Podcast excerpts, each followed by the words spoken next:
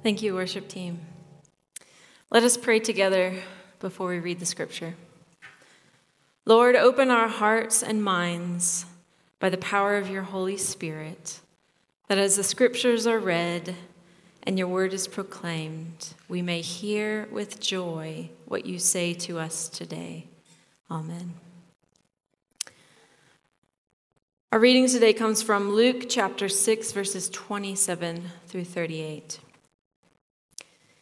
But I say to you that listen, love your enemies, do good to those who hate you, bless those who curse you, pray for those who abuse you.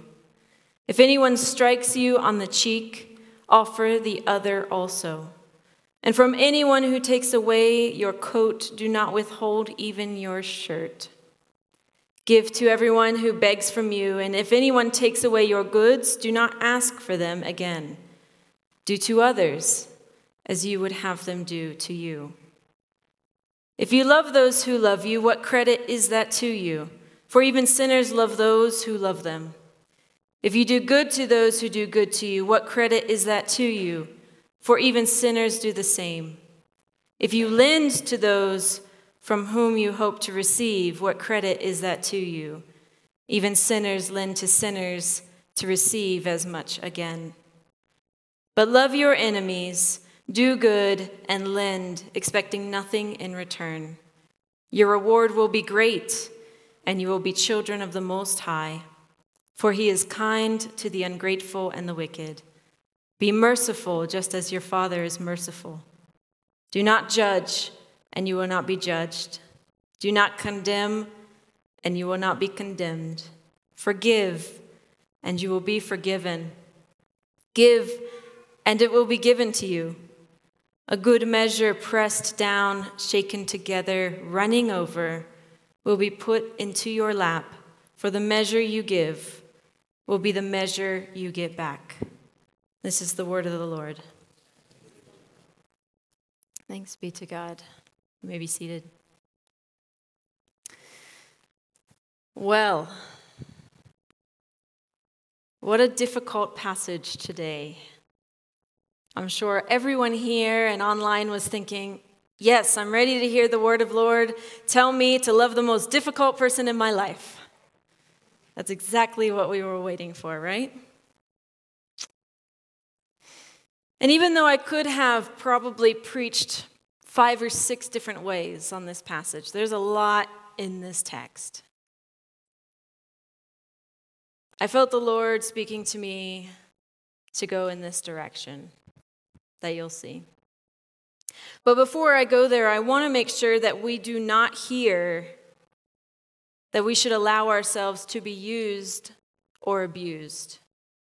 So please, if anyone listening today is being abused physically, mentally, or sexually, or find yourself in a situation of being harmed, please know that that is not love and that is not what Jesus wants for you. That is not what loving our enemies looks like, and that's also not loving ourselves, and it's not what God wants. So, if you're experiencing any sort of abuse or harm and need to talk to someone, I encourage you to reach out to somebody that you trust, to reach out to one of our pastors. We have resources and connections and can even recommend good therapists. I just wanted to say that before I get into the message. Because, like I said, this passage of Scripture is very difficult. And it's also been used in the past, unfortunately, to humiliate and belittle people. But that's not Jesus' way. This isn't a new rule book or a to do list or a checklist to get into heaven. We're not writing our resumes for God, saying, Here we go. This passage is about the Spirit. This is about what God is like, God's character. So before we even think about the meaning of these words, we need to understand Jesus and who Jesus is and how Jesus acted. But that's difficult as well because isn't that the whole reason we come to church? I hope so, right? To get to know how to be more like Jesus. How do we become more like Jesus? Well, here's something I do know about Jesus Jesus was the biggest advocate for the oppressed. He spoke for and fought for and gave a place at the table for people who were seen as broken, as unimportant, as unclean, as marginalized, outcast, shamed, considered less than human, unequal. You see, Jesus, he saw shame and replaced it with love. He saw the lines drawn in the sand and stepped over them. He saw the treatment of those made in God's image and returned their beautiful humanity. He saw acts of injustice and exploited those acts, and he saw barriers and tore them down. And over and over and over in the Gospels, Jesus restores people he restores them to their communities. He preserves their humanity and he mends their relationships. You see, Jesus was very countercultural in the day because he liberated people from whatever enslaved them. And in these acts, the presence of salvation of the kingdom of God was at work as people were freed. This was who Jesus was. Jesus was an advocate for the oppressed and the broken and the beaten. And Jesus brought the kingdom of God near here on earth for everyone to see. And this idea of forgiveness that he's preaching is radical and powerful, and it runs against everything we think, against our desires, against our inclinations, and even against our will. You see, the kingdom of God is not accomplished by violence. Forgiveness, however, does not condone the act. You see, rejection of violence is not the same as being passive. Jesus is actually teaching an assertive and confrontational, non violent way for someone to be given the opportunity to transform. This Jesus, this radical Jesus way, gives the oppressed person the potential to take control of the situation, to remove the cloak of shame that was put onto them to take the power away from someone who dehumanizes them and reveals the evil that is happening.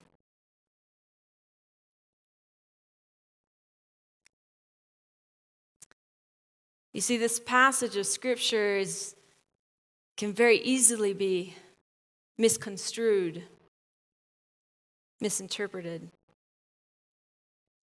But if the abuser or perpetrator does not understand that their actions are wrong, turning one's cheek could send a message that the violence is justified. It might appear as an acceptance of guilt or approval of punishment. Therefore, in certain circumstances, turning the other cheek is actually perpetrating abuse. And how on earth would that be good news to somebody? To us? So I want to dive into some more historical context. In verse 29, when it says, If anyone strikes you on the cheek, offer the other also. We've heard this before. It's in the Gospel of Matthew, too. And in Matthew, actually, it states that if someone strikes you on the right cheek, you offer the left cheek. Have we ever thought about why? Why those particular sides? Well, it turns out, from a lot of research I've been doing over the week, that the turning of this cheek was actually an act of rebellion and resistance. You see, in the culture back then, hitting someone's cheek was done with the left hand backhanded.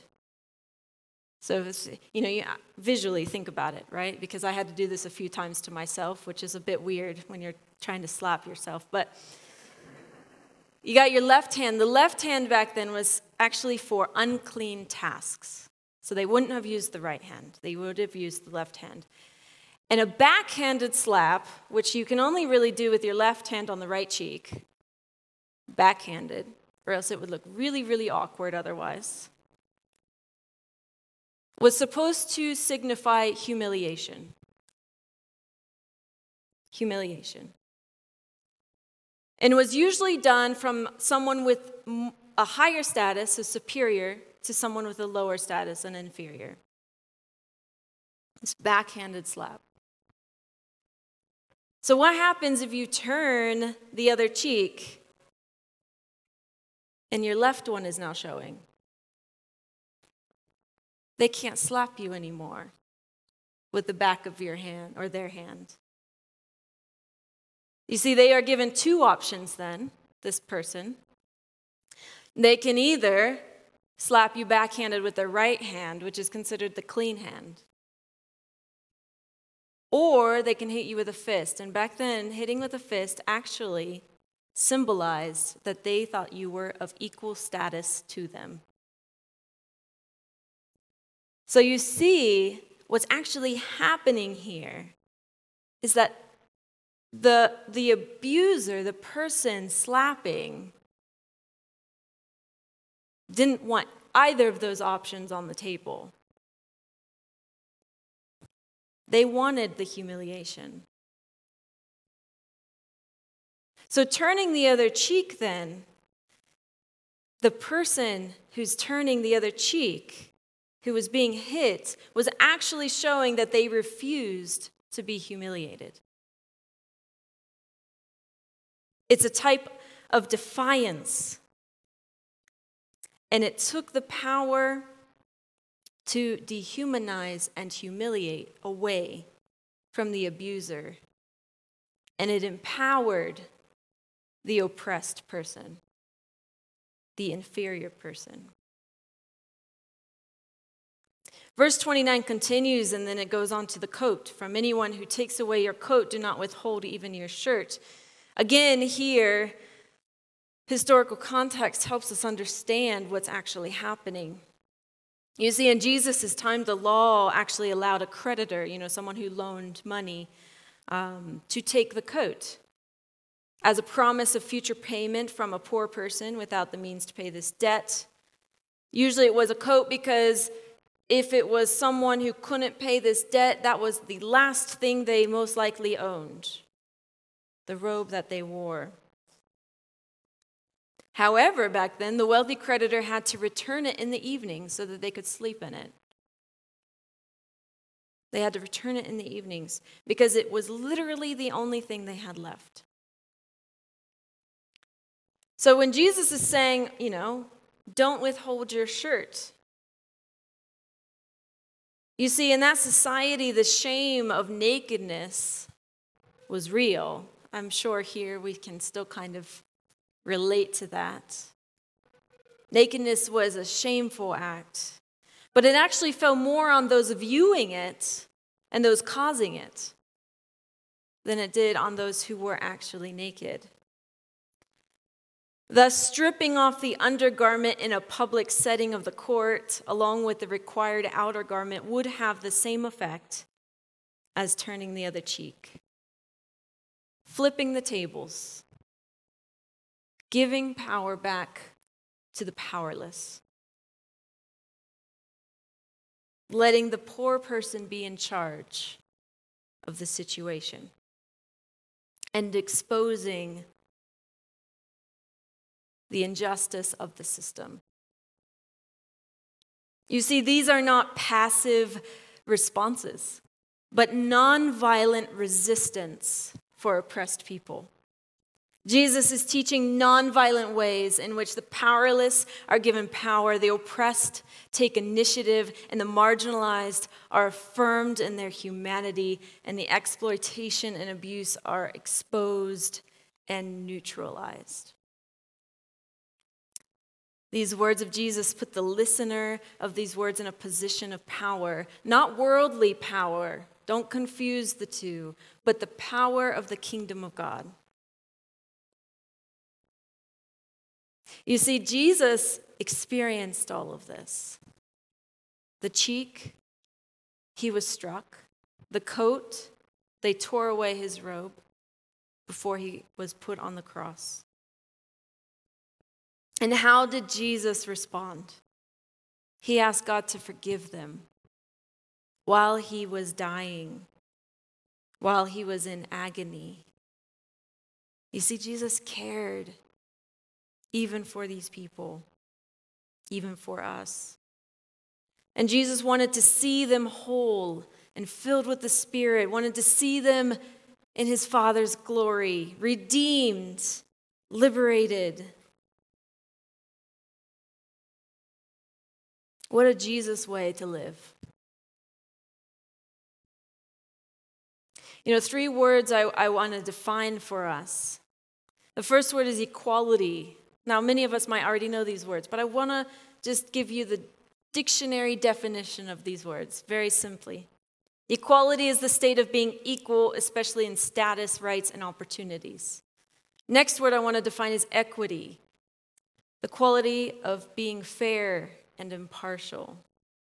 And the third word is liberation, the act of setting someone free from imprisonment, slavery, or oppression, the act of release. Wow. No more barriers, no more fences, no more walls that we can't see over, no more us and them and them and us, and no more others. This is the kingdom of God. I want us to see this glimpse of the kingdom of God. I mean, don't we long for a kingdom without barriers, where everyone is welcome and everyone participates in building up the kingdom? You see, by removing barriers, we are brought into this life of liberation. And not only do we see the kingdom of God, but we participate and help build this kingdom here on earth. You see, loving our enemies is about liberation for the oppressed and the oppressor. For all people, this is what true freedom looks like. The kingdom of God is not a kingdom in the sense we might think, but the kingdom of God is actually an abundance of grace, an abundance of love, an abundance of mercy. It's an overflowing place of liberated people.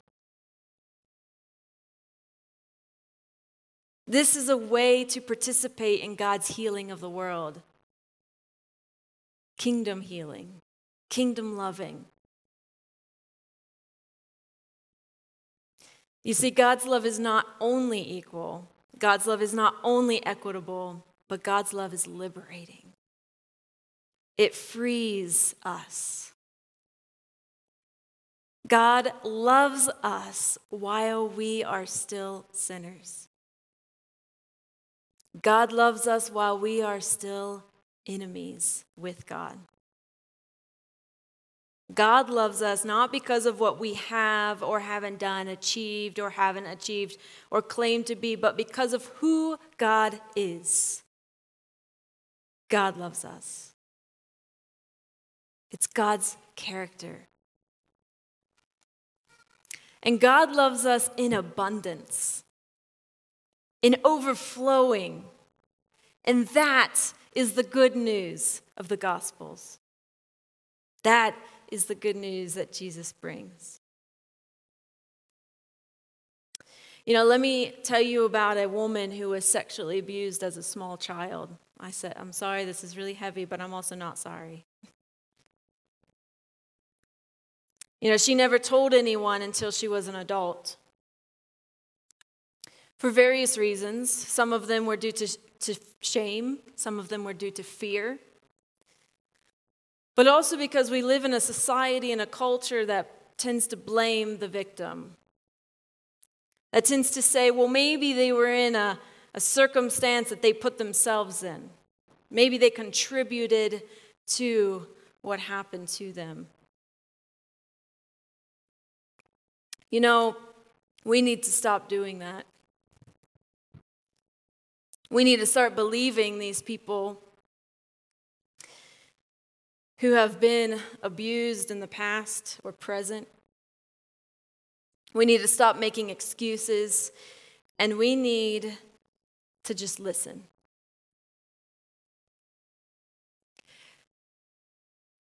You know how powerful the act of listening is?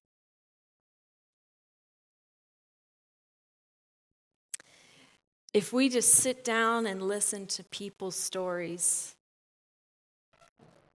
you not only learn a whole lot about them, whew, we learn a whole lot about ourselves in that process. Listening to their, their hurts and their pasts, listening to their presence, listening to their futures, listening to their disappointments, their hopes, their doubts, their beliefs. Just listening. See, if we don't listen to the hurt of this world, how can we bring good news? And I really encourage all of us to think this way. It's a challenge for myself as well because, you know, when reading the Bible, we need to ask ourselves how is this good news? How is this good news to the child who is exploited? How is this good news to the man beaten for the color of his skin? How is this good news for the woman walking out of an abortion clinic? How is this good news for people without homes or food? How is this good news for a broken family? or those suffering from abuse, for those struggling with mental illness, for those being treated like they are not enough. How is that good news? We need to listen and read through a lens of God's love. We need to be advocates like Jesus and walk with these people in their hurts and brokenness and say, God sees you. God sees your value, and God sees your worth, and God loves you. Sorry, I got a little bit off topic. This woman I was talking about, I'm going to call her Maria. That's not her real name, but I'm going to call her Maria. So if you know a Maria, it's not who you, uh, you think. You know, I've walked with her as she slowly began opening up about her abuse to her family, to her therapist, to me, and eventually to the police. And let me also say that by opening up, someone who opens up who has experienced trauma is reliving that trauma. So if someone is opening up to you about their trauma, you need to know what it cost them to speak about it. Just saying. So, what amazed me most about Maria is the abundance of God's grace and love that she held. Even among the feelings of unworthiness and brokenness and feeling damaged and weak, she exhibited more grace and love and mercy than I've seen in a long time, if ever. And I can't do it justice, so I have her permission to actually share her words with you. So this comes directly from her. She says, Oftentimes, the situations in which we're asked to live out these scriptures are not easy because hurts are so deep and because trauma is real and reconciliation seems impossible. Because doing good doesn't always feel good. I know. A few months ago, I made the decision to bring out of darkness the abuse I suffered as a preteen and teenager. I eventually met with a detective for an evidentiary interview and a statement in the criminal investigation now ongoing into the abuses this person perpetrated against myself and others. None of it feels good. I've been accused by some of speaking up only to seek revenge or retribution, of doing so to only ruin my abuser's life, his family's life. But I can tell you that after many years of personal healing, thanks to a whole lot of Jesus and some really good therapy, I do love my enemy. I do love his humanity and his equal value as a child of God. I do forgive him and believe wholeheartedly that heaven is big enough for both of us. I desire to meet him there one day, both of us having found wholeness in Jesus. I firmly believe that is possible, but that wholeness cannot be found without truth or without accountability, without confronting the wrongs done. My friends, that is what loving our enemies looks like. That is what grace and goodness looks like. It looks like seeing God's image in their faces and praying and hoping that they will take the opportunity to genuinely repent and come back into God's grace. Wow. Those were her words.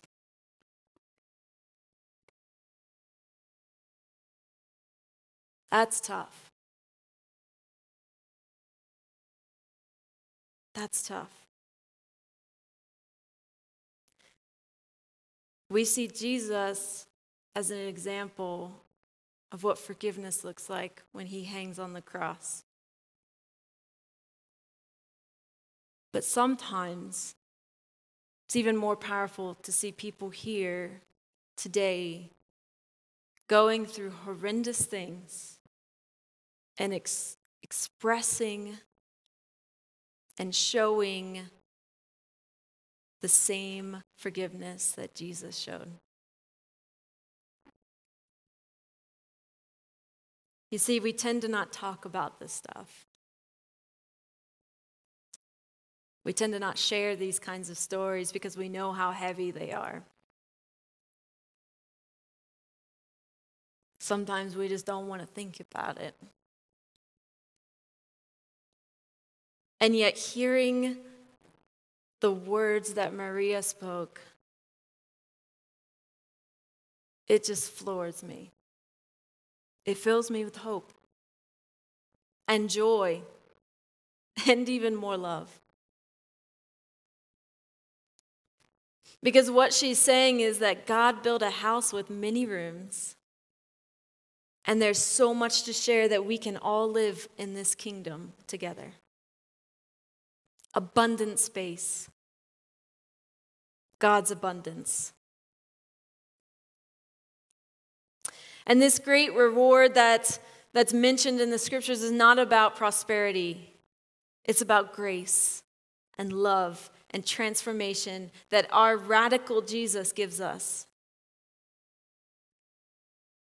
You see, Jesus knows that we will never love our enemies without the amazing grace and love that transforms us. We sang it earlier. Not I, but Christ in me. What changes us and allows us to love is a grace that is greater than us. It's greater than our intentions, it's greater than our hurts, and it's even greater than all the hard work that we try to do. It's the grace of the Holy Spirit. God's Spirit. And the listener of these words, which is us, we are the listeners. We model our generosity after this mercy from God. And our generosity comes from this place of abundance. We give not from a position of oppression, but as people who are already sharing in the riches of God's kingdom and everything that God offers. The expectation of payment is not coming from the person being given something, but from God, because our reward comes from God. This is the abundance of the kingdom. You know, this passage can very simply become just an ethical list of demands that we do. But that doesn't further justice and wholeness and shalom, the image of the kingdom, the beginning of the garden. So, this passage must be read understanding that the abundance of God's grace and mercy and love is overflowing to all of us. Turning the other cheek isn't passive, it's an act of resistance to evil. And this act of resistance has the power to transform others, and it has the power to transform the world. This nonviolent, aggressive way of living is a powerful way in which Jesus lived. And Jesus' ultimate act was dying upon the cross. So let me ask do we see the cross as weakness, as a passive act? Or do we see the cross as a powerful act of resistance to the world's norm and expectations? A shame filled act redeemed by its exploitation. The Greek word for bless in verse 28 is eulogio, and I'm very bad at Greek, even though I used to preach at a Greek church. Because I can't do that throat thing that they do. Can't do it.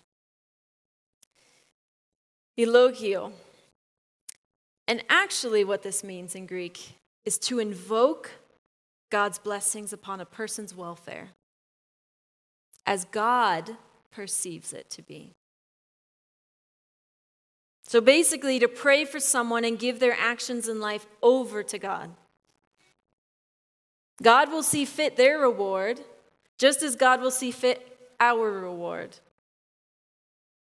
God will see to their portion as God will see to our portion. You don't have to worry about their portion. But invoke God's blessing upon them. Give to God what is God's, and let us all participate in this kingdom healing and loving. To do justice, love kindness, and walk humbly. To empower those seen as less than. As the worship team comes back on stage, Remember, Jesus was the biggest advocate for the oppressed. Where we shamed, he loved. Where we drew lines, he stepped over them. Where we treated people as less than God's image, he showed beauty. Where we enacted injustice and oppressed people, he exploited those acts. Where we built barriers, he tore them down. And when most wanted revenge, he loved his enemies. This is living abundantly as liberated people of God. Thank you, worship team.